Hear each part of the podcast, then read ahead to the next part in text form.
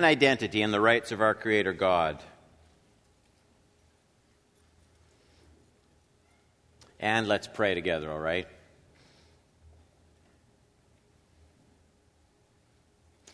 We recognize more and more, Lord, that while your word is truly a beautiful thing, increasingly it runs, it runs countercultural in a sin polluted world like this. And so to hear your word as true and present it with compassion and grace, we need the help of your Holy Spirit. We want to be like Jesus, who loved the truth, who honored the Father, and loved sinners. Make that true in all of our hearts without compromising either end of that.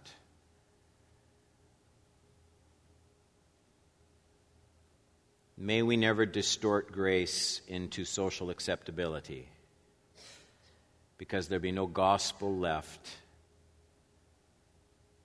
and so we are hungry, Lord Jesus, to know the truth and to have it set our hearts and minds free in Jesus. Come among us, protect us from error. In Jesus' name I pray. Amen.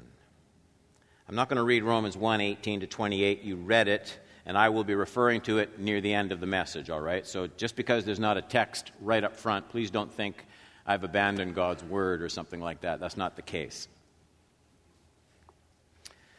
And there's a reason for closing with Romans 1:18 to 28. There's a kind of reasoning in that text that is easily missed. If if all we notice is Paul's blunt, universal, creational condemnation of same sex relationships, it is that. It is that to be sure.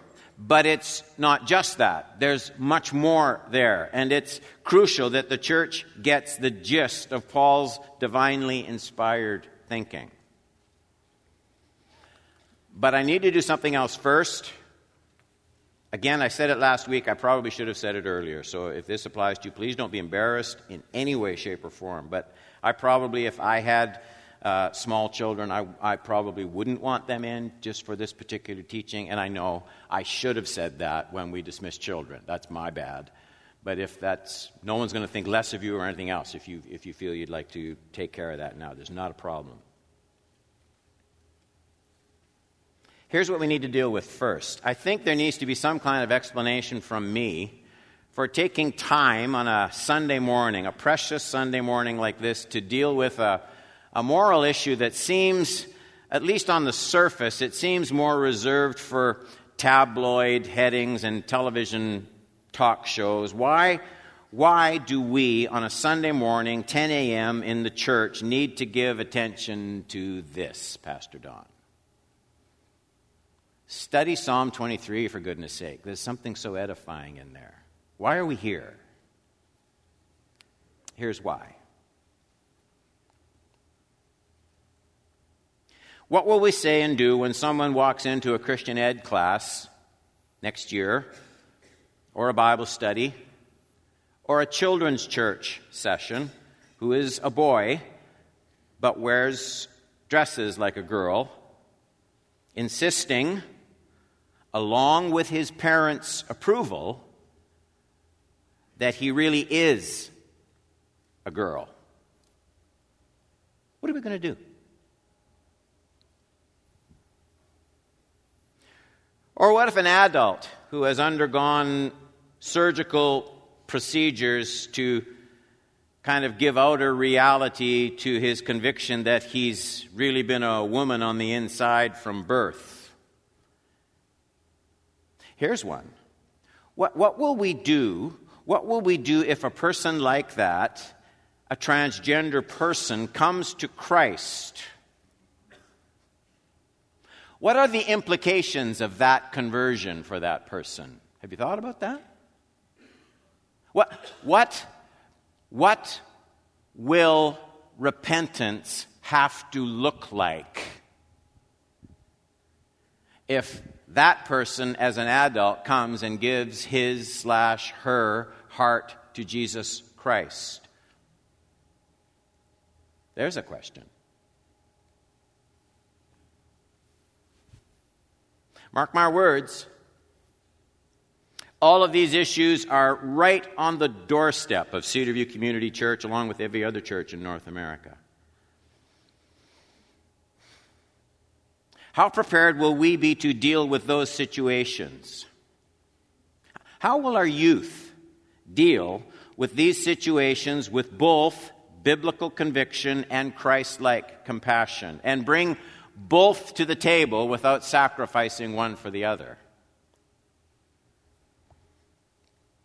It's no secret. Society is in a huge rush to celebrate the breaking down of creational genders. It is the new thing.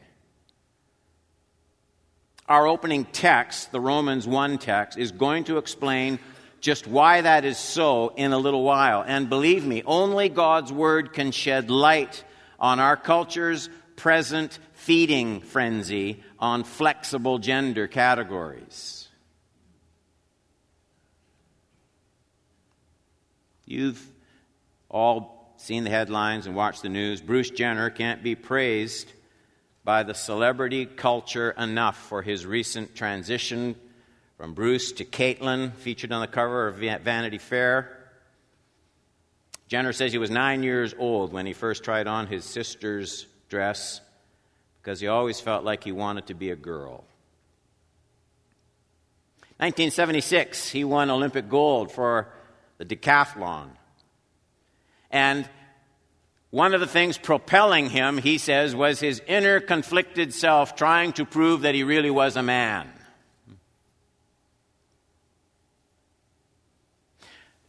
To confuse the categories even more, Bruce slash Caitlyn says he's still sexually attracted to women. Now, what are we going to make of this? Is this the heterosexual attraction of a man to a woman, or has Bruce slash Caitlyn suddenly become a lesbian woman with absolutely no change in the object of his sexual attraction from when he was a heterosexual man? In other words, in other words, he moves from being a heterosexual to a lesbian with absolutely no change whatsoever in his sexual desires or orientation. How does that happen?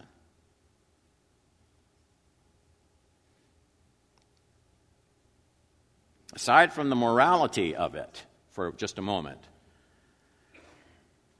the logic of it is hard to figure out.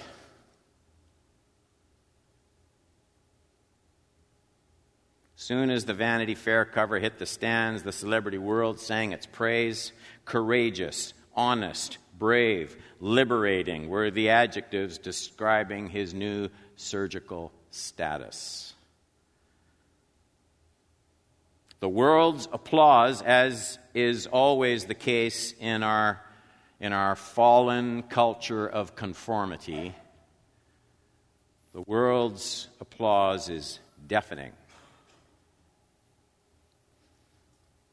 Maybe that should be expected, but there's something else going on as well.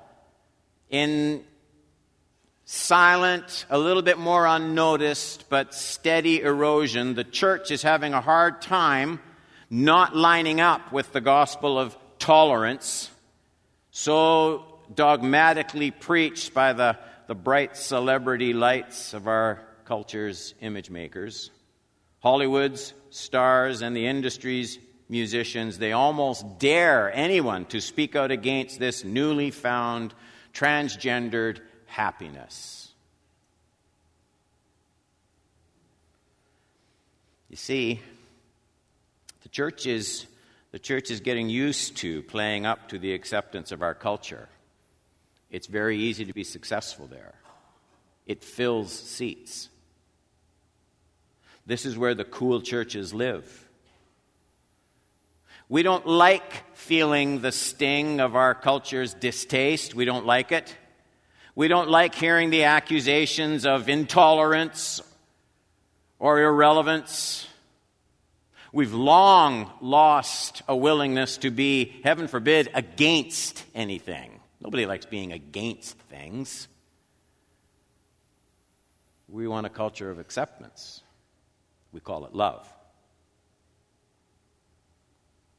We've actually started to believe what they say about us that moral absolutes are rude, that true doctrines are arrogant and rednecked.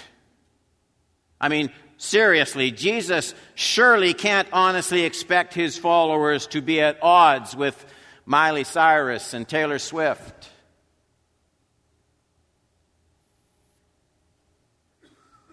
Then along came June 9th.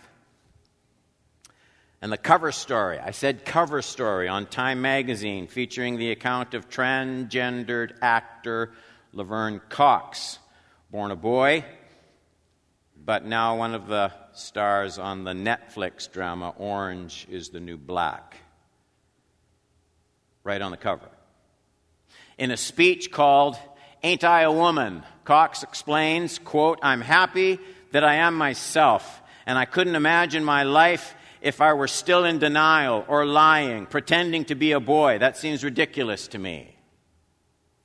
And if you don't think it's hard for the church to love Netflix without loving the morality of its stars, then you just haven't been listening to a whole upcoming generation in the church. They're shaped more by Netflix than by this book.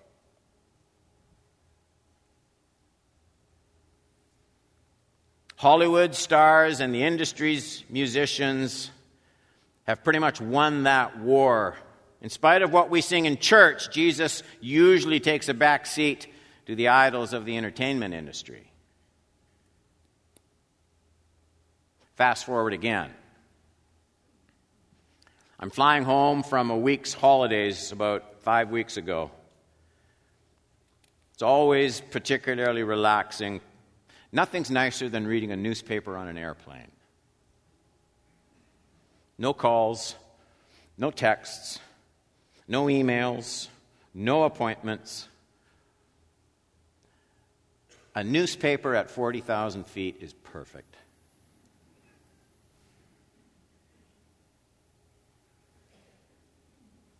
And then there it is an article in the National Post Tribunal mulls striking gender from birth certificates.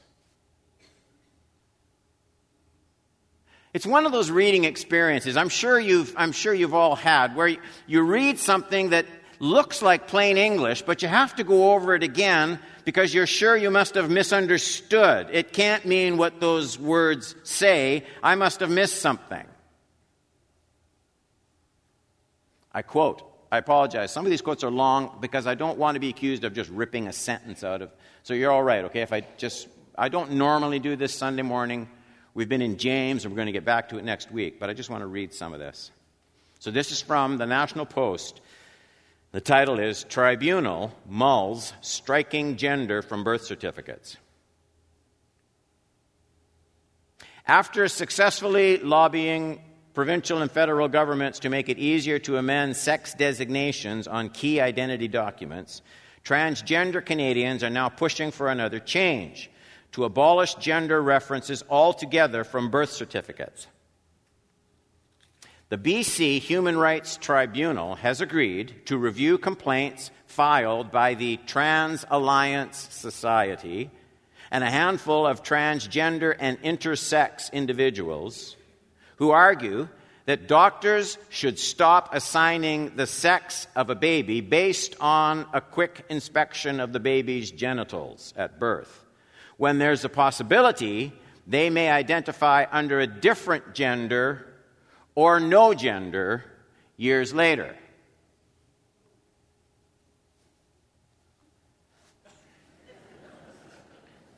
I continue. Quote Birth certificates may give false information about people and characterize them in a way that is actually wrong, that assumes to be right and causes people actual harm, says Morgane Oger, a transgender woman in Vancouver and chair of the society. It's considered true and infallible when it isn't. Earlier this year, Citizenship and Immigration Canada announced that it, too, would no longer require proof of sex reassignment surgery in order to change the designation on a citizenship certificate. It now will accept an amended birth certificate. I'm still reading now. But advocates say the changes do not go far enough because governments are still clarifying, certifying as true information recorded at birth, which they know may be wrong in some cases. Quote, the current regime, regime, falsely presumes there are two genders. Professing themselves to be, do you remember we read that? Professing themselves to be wise? The current regime falsely presumes there are two genders, that genders never change, and that you can tell a child's gender at birth, said Vancouver human rights lawyer Barbara Findlay, who is representing the complaints and spells her name in all lowercase. Wow, awesome.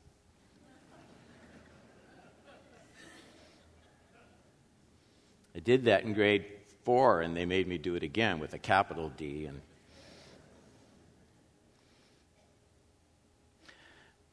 Barbara Findlay continues. That means that children are raised as the birth assigned gender, which is a crazy making experience. Instead of living in a social reality that recognizes that gender develops and does not exist at birth. Those children have nothing to work with except something that feels profoundly wrong.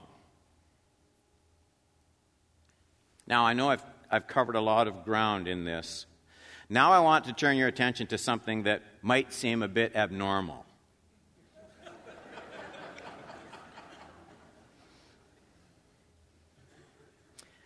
June 3rd, 2015, National Post carried an essay entitled Becoming Disabled by Choice. Transabled people feel like imposters in their fully working bodies. That's the title of the article. Now, listen to this. Here are some portions of that article.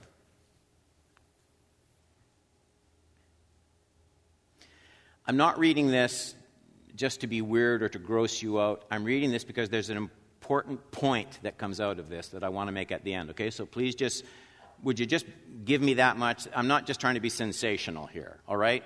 So if there's something here that makes you go, whoa, I do have a reason for reading this. All right, you all with me? Okay, okay. Quote, this is from that article.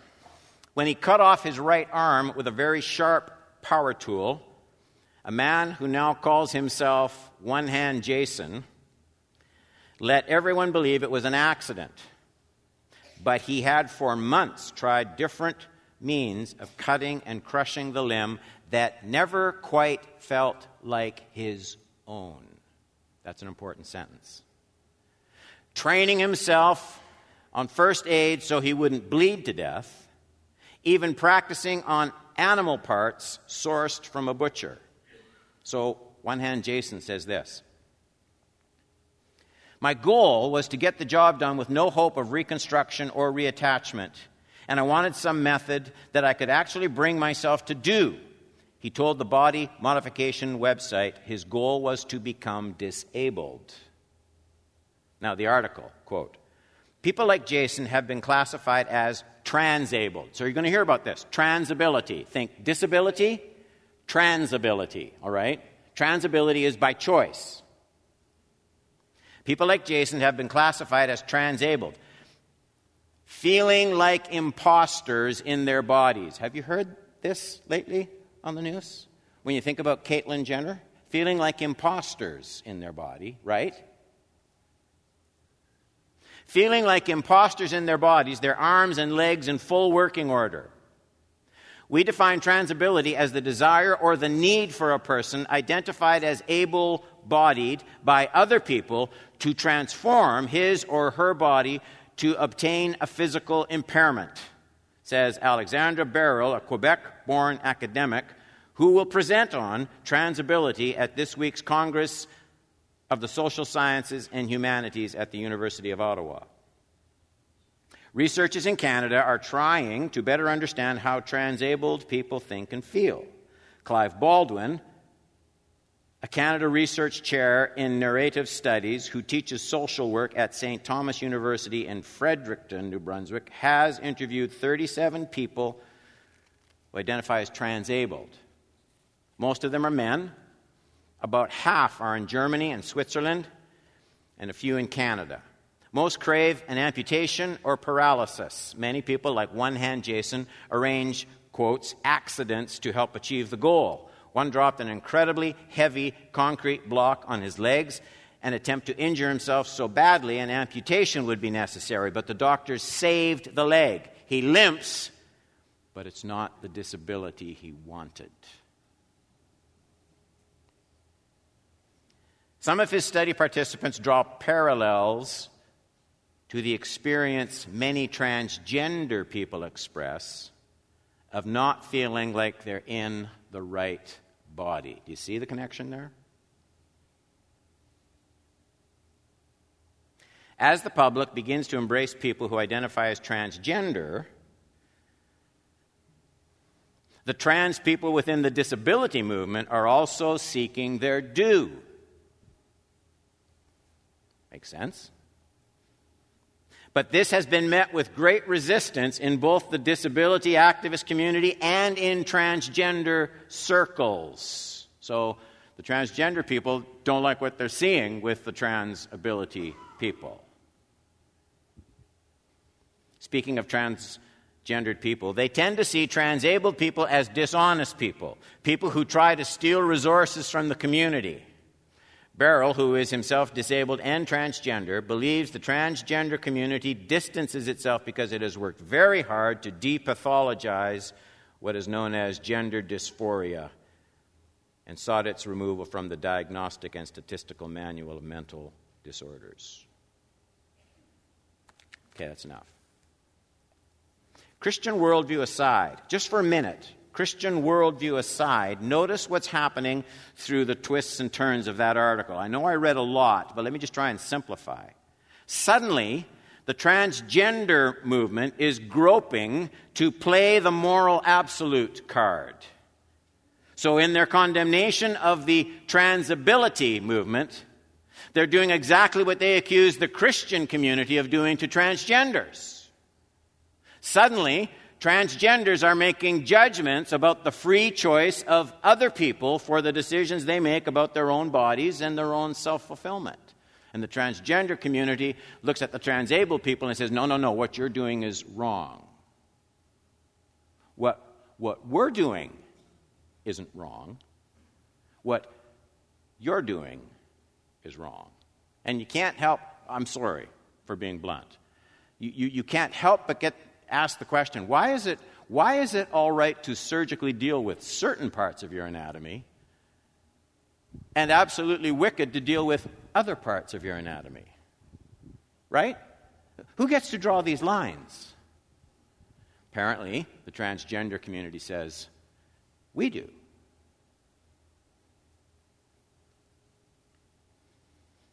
Where does this right of the transgender community to judge suddenly come from? I mean, after all, whatever else you might say about these transabled people, they aren't hurting anyone else. Certainly, removing any consideration of God from the equation, their bodies are their own to do with as they please. And what they're doing is, by their own declaration, it's fulfilling and completing who they feel they are as persons on the inside. Where would the transgender community, holding high the universal banner of tolerance and acceptance, where would the transgender community find the moral high ground to forbid these actions in the transability movement? Do, you understand the issue that I'm raising there? Anybody? Okay.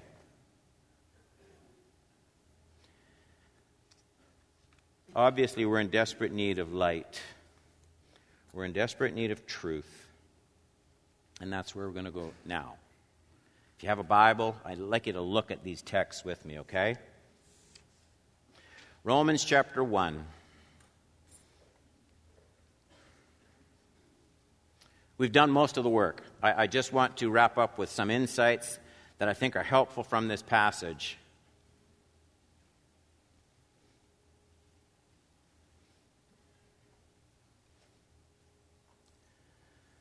The, the, the point that I want to make now is, is this. I've spent two weeks looking first at Tony Campolo's letter of acceptance of same sex, monogamous same sex relationship in the church and why I think it's off base. That was mission, message one in this series.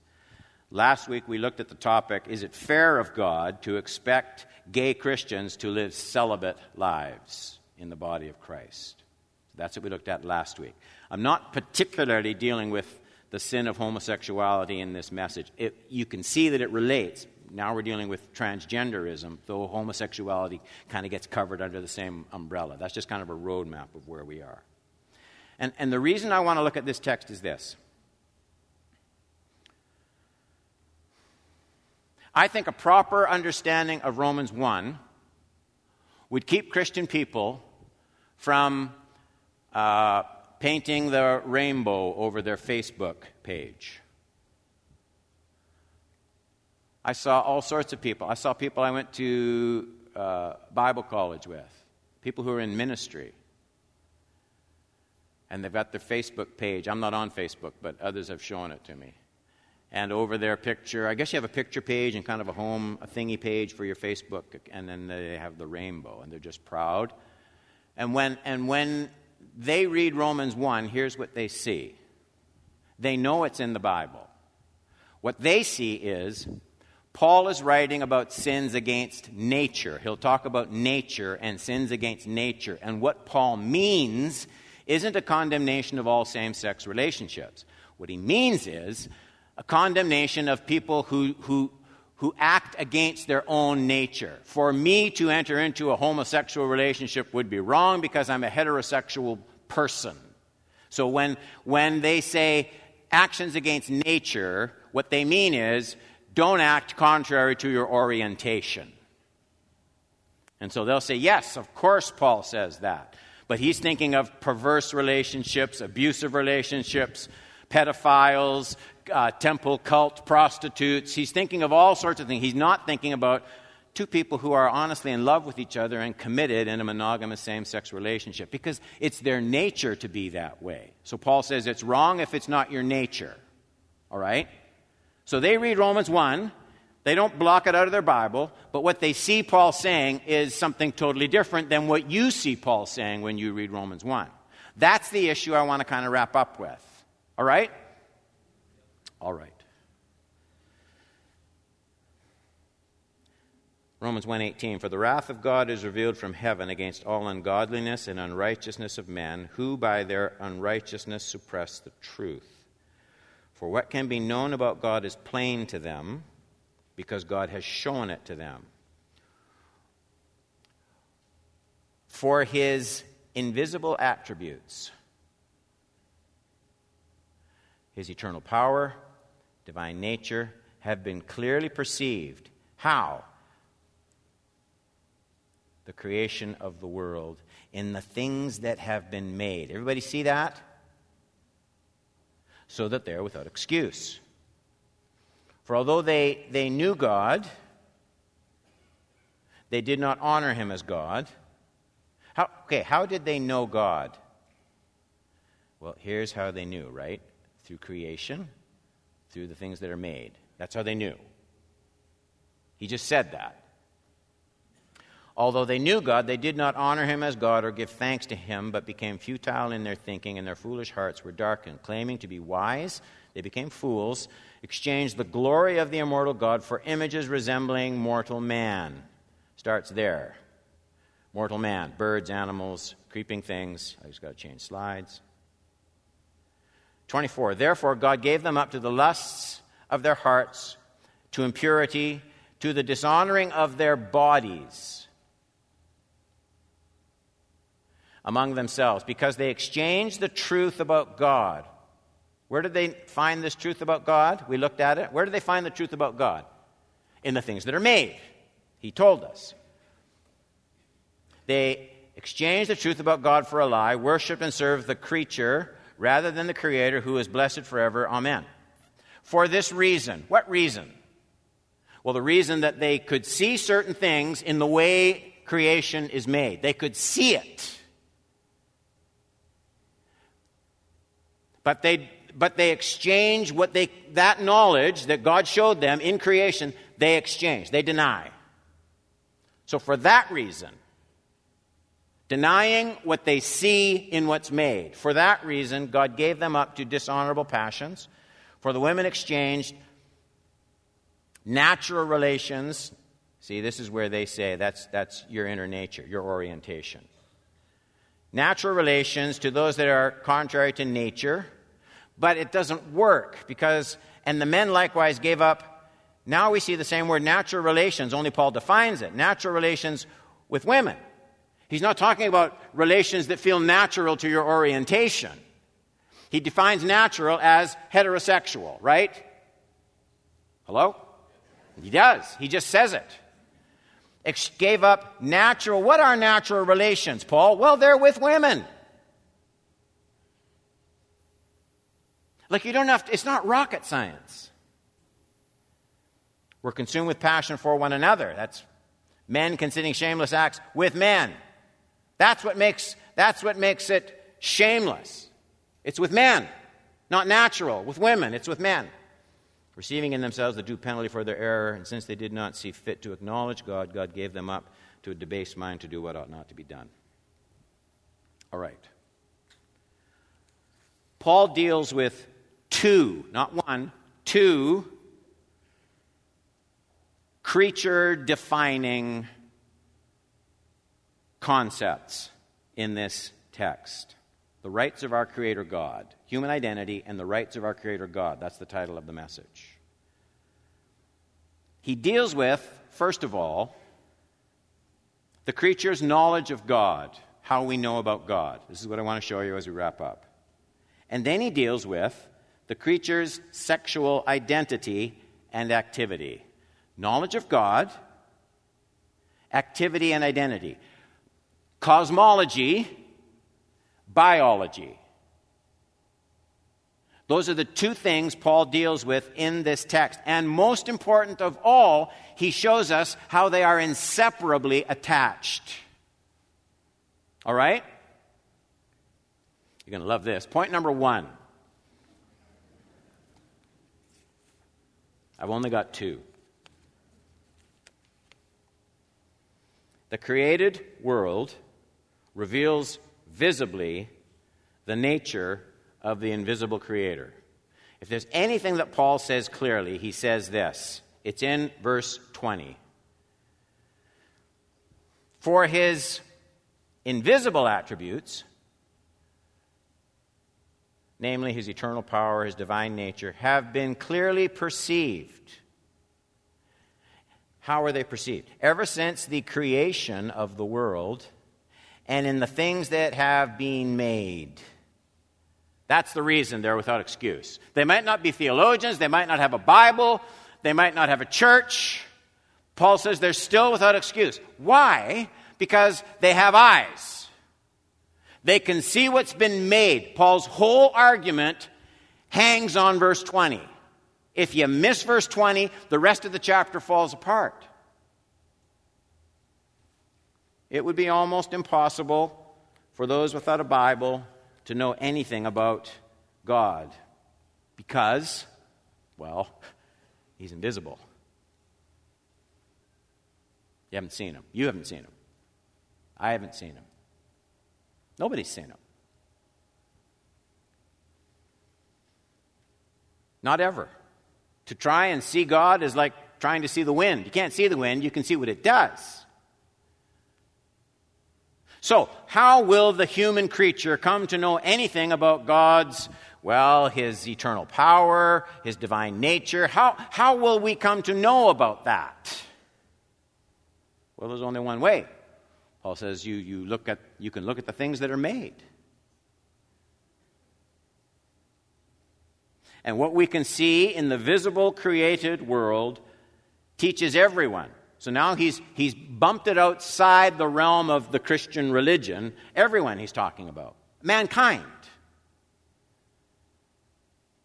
What we can see in what is made tells us what God is like.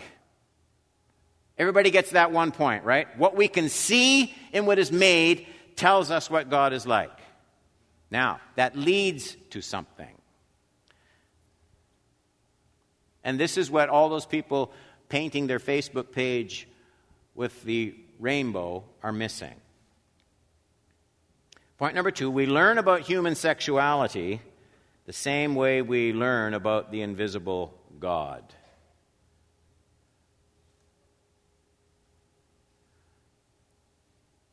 For although they knew God, how did they know him? They saw what was made. They did not honor him as God or give thanks to him. They became futile in their thinking, and their foolish hearts were darkened.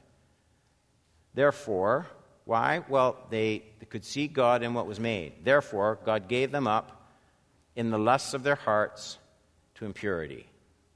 So these now are the desires of their hearts. That's your heart, by the way. It's my heart. And what the writer is saying is if you just look at the desires of our hearts, if that's your compass, they lead to impurity. I'm not now talking about transgenders or the gay community. I'm talking about everybody in this room. I'm talking about me. If we just live by the desires of our hearts, we end up in impurity. Okay, so the argument, the argument, since this happened, since God gave them up to the lust of their hearts, since that happened, for any of us to live life based on our inward orientation, any of us, to live life by our inward orientation because something feels natural to us, it is not at all an argument that it will be pure and righteous. Everybody see that? He tells us where our desires go now. The lust of their hearts to impurity, to the dishonoring of their bodies among themselves, because they exchanged the truth about God. Where did they get the truth about God? The stuff he made.